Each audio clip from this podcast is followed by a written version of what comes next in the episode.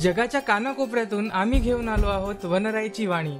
मी प्रज्वल कदम एक विद्यार्थी आणि निसर्गप्रेमी तुमचं मनापासून स्वागत करतो.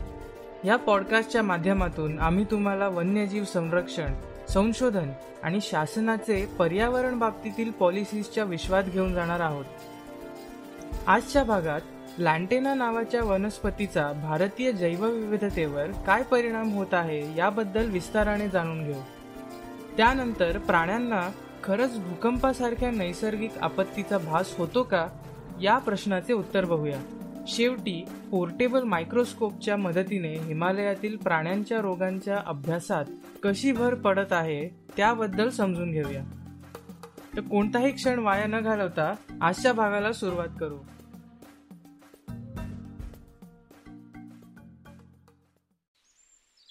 भारतातील व्याघ्र प्रकल्प आणि संरक्षित वनांना एक नवीन धोका निर्माण झाला आहे. हा धोका फक्त वाघांच्या अस्तित्वासाठी नाहीच तर यामुळे संपूर्ण परिसंस्था संकटात आली आहे. याने सर्व प्राणी वनस्पती व झाडांच्या अस्तित्वावर प्रश्न पडतोय. पण हे संकट एखादा रोग व तसं काहीही नाही आहे मग हे नक्की आहे काय? तुम्हाला ऐकून आश्चर्य वाटेल की हे संकट घाणेरी नावाच्या एका वनस्पतीमुळे उद्भवतोय. घाणेरीचे शास्त्रीय नाव लँटेना कमारा असं आहे. हे झुडपासारखे दिसते ज्याला विविध रंगांचे लहान फूल एका गोलाकार पद्धतीत असतात. आपण जिथेही जातो जरी ते एखादं उद्यान असो किंवा निसर्गाचे ठिकाण असो तिथे आपल्याला घाणेरी दिसून येतेच. म्हणजे ही सर्वात सामान्यतः आढळणारी प्रजाती आहे. पण मग ह्यामुळे धोका कसला? घाणेरी ही स्थानिक प्रजाती नाही आहे अठराव्या शतकाच्या सुरुवातीत घाणेरीला ऑर्नामेंटल वनस्पती म्हणून भारतात आणले होते. नंतर हळूहळू ते नैसर्गिक अधिवासात वाढू लागले आणि ही समस्या तिथूनच सुरू झाली. या प्रजातीने भारताच्या स्थानिक अधिवासात व स्थानिक जंगलांमध्ये आक्रमण केल्यासारखे झाले जेणेकरून त्या अधिवासाचा संपूर्ण भाग हिसकावून घेतला गेला. ही जगातील सर्वात आक्रमक प्रजाती म्हणून ओळखली जाते. Global ecology and conservation ecology जर्नलमध्ये झालेल्या अभ्यासानुसार भारतातल्या व्याघ्र प्रकल्पाअंतर्गत येणारे एकशे चोपन्न हजार स्क्वेअर किलोमीटर इतक्या क्षेत्रात लँटेना आढळून येते. म्हणजेच पूर्ण देशाच्या जंगलाचे चाळीस टक्के झाले. याचे उदाहरण म्हणजे बंदीपूर टायगर रिझर्व सारखी काही जंगले पूर्णत लँटेना झुडपांनी भरलेली आहे. ही खूपच चिंताजनक बाब आहे. पण ह्यात चिंता करण्यासारखं काय बरं? लँटेना एक दाट झुडूप असून त्याची स्थानिक प्रजातींबरोबर सूर्यप्रकाश जागा व पोषक तत्वांसाठी स्पर्धा सुरू असते. जमिनीत सुद्धा ते काही विषारी तत्व सोडतात ज्याने जवळपासच्या वनस्पतींची वाढ होत नाही. यामुळे वनस्पतींवर जगणाऱ्या शाकाहारी प्राण्यांना खाद्य उपलब्ध होत नाही. आणि जर प्राण्यांनी लँटेनाचे सेवन केले तर त्यांना ॲलर्जी डायरिया लिव्हर फेलियर सारखे त्रास होतात व मृत्यूही होऊ शकतो. राज्य वन विभाग आणि वन्यजीव शास्त्रज्ञांनी अभ्यासासाठी विस्तृत सर्वेक्षण केले. अभ्यासाकरिता अठरा व्याघ्र राज्यात पंचवीस स्क्वेअर किलोमीटरचे लहान भाग केले गेले. प्रत्येका भागात स्थानिक आणि आक्रमक वनस्पतींचे विश्लेषण केले. त्याचबरोबर मानवी हस्तक्षेपाची नोंद केली. अभ्यास केलेल्या क्षेत्रांपैकी उत्तर भारतातील शिवालिक पर्वतरांग मध्य भारतातील जंगले आणि पश्चिम घाटाच्या दक्षिणी भागाला या आक्रमणाचा सर्वात जास्त फटका बसलाय. आणखी एक गोष्ट आपल्यासमोर आली आहे जंगल जितके खंडित असतील व खाणकाम आणि रस्ता रुंदीकरणासारखे मानवी क्रियांमुळे ह्या प्रजातीला नैसर्गिक अधिवासात आक्रमण करणे अजून सोपे जाते. याचा अर्थ असा की जितके विखुरलेले व खंडित जंगल असेल तितकेच ते लँटेना आक्रमणासाठी धोक्यात असेल. आता आपल्या लक्षात आले पाहिजे की जिथे जिथे हिरवळ दिसते ते जंगलच आहे असं नाही. ही समस्या व्यवस्थापित करण्यासाठी वनविभाग प्रत्येक उन्हाळ्यात अथक परिश्रम घेत आहेत की शक्य तितकी लँटेनाची झुडपे जाळण्यासाठी किंवा जमिनीतून मुळासकट उपटून काढण्यासाठी मेहनत घेत आहेत. हे अद्याप कठीण आहे कारण जर मुळे व बियाणे मातीमध्ये राहिली तर रोप फार वेगाने वाढते. एवढेच नाही तर बुलबुल आणि भालूसारखे प्राणी याचे फळ आवडीने खातात व त्यांच्याकडून बियाणे पसरवले जातात. नियंत्रित अग्नीचे उपयोग सुचवले गेले पण त्याची चाचणी करणे बाकी आहे. पश्चिम घाटात काही ठिकाणी स्थानिक लोक हस्तकला आणि फायरवूडसाठी लँटेनाचा उपयोग करतात ज्याने त्याची संख्या नियंत्रित राहते. असे काही उपक्रम राबवता आले तर बरंच होईल. सामान्य नागरिक म्हणून आपण यात कशी मदत करू शकतो? याचे उत्तर फार सोपे आहे. आपण लँडस्केपिंग किंवा गार्डनिंगसाठी लँटेनासारख्या विदेशी प्रजातींची निवड करतो. आपण खरं तर स्थानिक किंवा देशी वनस्पतींना प्राधान्य दिले पाहिजे. तेही तितकेच सुंदर असतात. त्यांना पाहून मन तितकंच प्रसन्न होतं. बहावा निरगुडी पळस सदाफुली कान्हेरी इत्यादी सारखे असे अनेक मनमोहक प्रजाती आपल्या देशात आढळून येतात. हे खरं आहे की सुरुवातीला त्यांना जपणे व वाढ नियंत्रित ठेवणे कठीण असते. पण थोड्याच वर्षात हे काम सोपे होऊन जाते व आपल्या उद्यानांची शोभा वाढते. मनुष्याला जादूची उपस्थिती किंवा एखाद्या विशिष्ट ताकदीवर विश्वास असतो. आणि म्हणूनच जगामध्ये अशा अनेक अंधश्रद्धा व किस्से पसरले आहेत. आपण सर्वांनी अगदी लहानपणापासून हा किस्सा ऐकलेलाच असेल की पशुप्राण्यांना आत्मा व पिशाच दिसतात आणि म्हणून आपण रात्र झाली ना की चादर घट्ट धरून झोपतो. हे काही खरं नाही मी तर फक्त मस्करी करतोय. ठीक आहे तर मुद्दा हा आहे लोकांचा असा विश्वास आहे की प्राण्यांना काही येत्या नैसर्गिक आपत्तीचा भास होतो व ते एका सुरक्षित ठिकाणी स्थलांतर करतात. यात मोठे प्राणी आणि पक्षीच नाही तर उभयचर जीव व इतर लहान कीटक सुद्धा सामील आहेत. हे काहींनी ऐकलेले आहे तर काहींनी स्वतः अनुभवले आहे. पाळीव व भटके कुत्रे अचानक भुंकू लागतात. पक्षी थव्याने गोंधळ घालीत दुसरीकडे निघून जातात. गुरं सैरावैरा पळू लागतात आणि जर त्यांना गोठ्यात बांधले असेल तर प्रतिक्रिया अतितीव्र होऊन जाते. ही काही लक्षणे आहेत जी लोकांनी शतकानुशतके नोंदवली आहेत.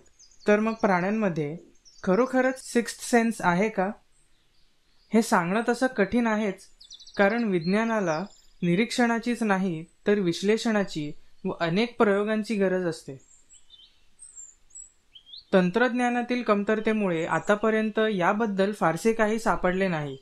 पण आता Max Planck Institute of animal बिहेवियरच्या संशोधकांनी गुरांच्या स्वभाव प्रतिक्रियेवर अभ्यास केला व त्यातील बदल नोंदविला.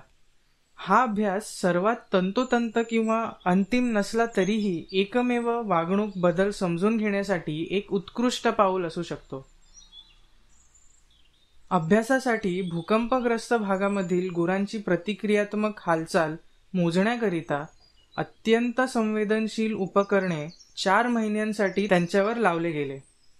या उपकरणांमध्ये जी पी सेन्सर सुद्धा होते.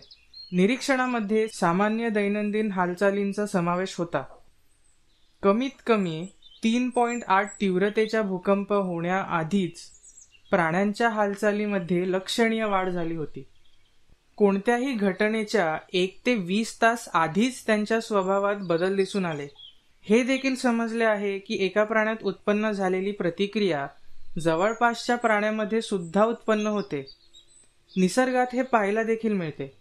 उदाहरणार्थ एखाद्या वाघाला पाहून हरिण माकड व पक्षी एकमेकांना सावध करण्यासाठी अलार्म कॉल्स देतात व हीच प्रतिक्रिया कळपाच्या सदस्यांमधून दिसून येते व सर्व तिथून दूर पळून जातात.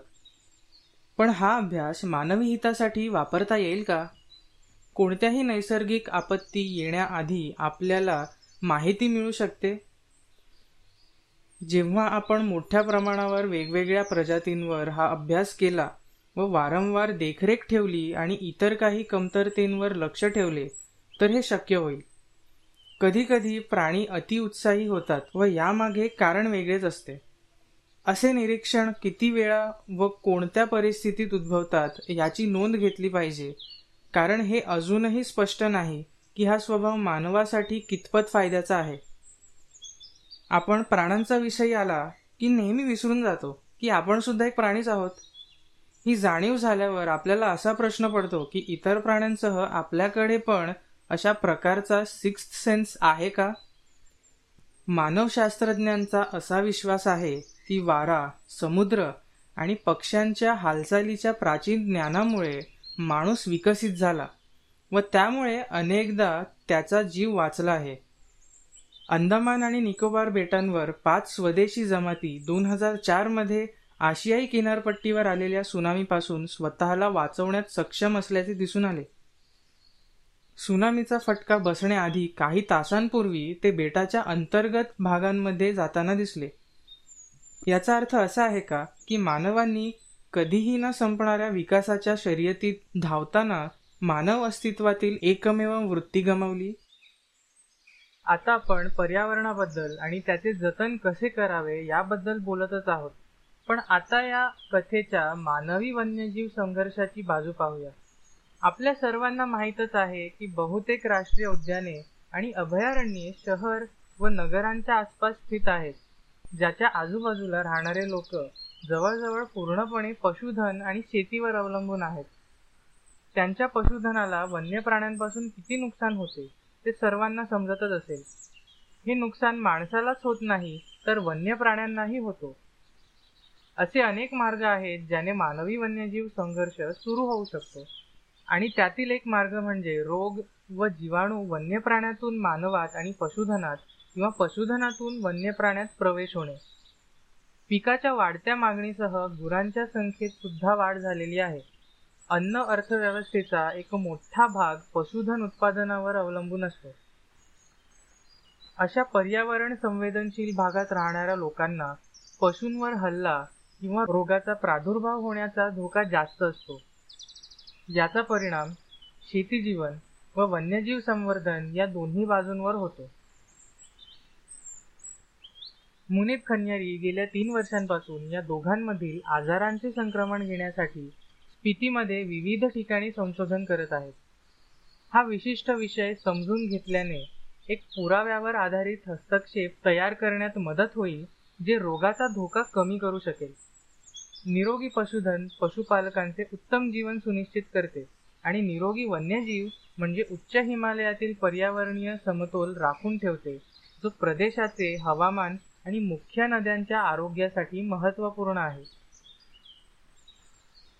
तरीही डोंगराळ भागांमध्ये रोगांवर अभ्यास झालेला नाही आणि त्याचे काही कारण आहेत. अभ्यासासाठी थंड आणि कठोर परिस्थितीत नमुने गोळा करणे आवश्यक व कठीण आहे. नंतर हे नमुने हजारो किलोमीटर अंतरावर असलेल्या प्रयोगशाळांमध्ये आणण्यापूर्वी धोकादायक रसायनांमध्ये मिळवले जातात. नमुन्यांच्या वाहतुकीसाठी परवानगी घेणे देखील अवघड आहे आणि प्रयोगशाळेच्या विश्लेषणामध्येही प्रचंड वेळ लागतो. आणि अशाच परिस्थितींमध्ये शेतात रोगांचा अभ्यास करण्यासाठी हे पोर्टेबल मायक्रोस्कोप उपयोगी आहे. सॅम्पलिंग साईट्सवर सूक्ष्म जीवांचा अभ्यास करणे आणि रोगजनकांचा शोध घेता येईल. उदाहरणार्थ आतड्यांमधल्या जंतांचा शोध घेण्यासाठी अभ्यासकांना फक्त निवडलेल्या प्रजातीची विष्ठा गोळा करून ती चिरून मायक्रोस्कोपमधून पहावी पाहावी लागेल. या नवीन पोर्टेबल मायक्रोस्कोपमुळे फील्ड लॅबोरेटरी स्थापित करणे पण सोपे झाले आहे. लो लाइट मायक्रोस्कोप एका पाकिटाच्या आकारा इतके असते व ते आपल्या मोबाईलमधील ॲपशी कनेक्ट होऊ शकते. याने मायक्रोस्कोपमध्ये जे काही दिसत असेल त्याचे छायाचित्रे देखील काढता येतात. हे विज्ञानाची कार्यक्षमता खरोखरच सुधारते. हे केवळ वाहतुकीचा खर्च कमी करत नाही तर दीर्घकालीन अभ्यास देखील सक्षम करते. गेल्या दशकात अशा उपकरणांच्या अभावामुळे विश्लेषण कमी अभ्यास व त्यातील हस्तक्षेपासाठी स्पष्ट कल्पना न देणे यासारख्या समस्या निर्माण झाल्या आहेत. यामुळे बऱ्याच मेंढपाळांनी आपले प्राणी रोगांमुळे व वन्य प्राण्यांमुळे गमावली आहेत. अशा प्रकारे हे उपकरण बऱ्याच शेतकरी व मेंढपाळांचे आणि वन्यजीवाचे संरक्षण करण्यास मदत करते. परंतु बऱ्याच गोष्टींप्रमाणे यामध्येही काही विशिष्ट कमतरता आहेत. थंड हवामानात काम करत असताना बऱ्याचदा मोबाईल आणि मायक्रोस्कोपची बॅटरी कोरडी पडू शकते व काम मध्येच थांबेल. डोंगराळ भागात मानवी वसाहत तसंच विजेचा पुरवठा देखील नियमित असतो व अशा भागात प्रवास करणेही कठीण जाते. तसंच सोलार चार्जर्सचा वापर केला जाऊ शकतो परंतु बऱ्याचदा अचानक पडणारा पाऊस व हिमवृष्टीमुळे हिमालयासारख्या ठिकाणी काम करणं तसे कठीणच दिसते. आजच्या कार्यक्रमाच्या माध्यमातून आपण पर्यावरणविषयी महत्त्वाच्या गोष्टींचा आढावा घेतला माहिती घेतली आणि लॉकडाऊनमुळे बऱ्याचशा गोष्टी आपल्यासमोर आल्या. या कार्यक्रमात तुम्ही सगळे सहभागी झालात त्याचा आम्हाला खूप आनंद होतोय. तुम्हाला आमचा पॉडकास्ट कसा वाटला हे आम्हाला नक्की सांगा. लाईक आणि शेअर करायला विसरू नका कारण तुमचा सपोर्ट आमच्यासाठी खूप मौल्यवान आहे. यासाठी पेट्रियॉनवर तुम्ही आमच्या यंग टीमला सपोर्ट करू शकता. जे तुमच्यासाठी मेहनत करून माहिती समोर आणतात. तर पुन्हा आपण पुढच्या भागात भेटूयात आणि पर्यावरणविषयी गप्पा करूयात. तोपर्यंत सुरक्षित रहा आणि आपली काळजी घ्या. धन्यवाद.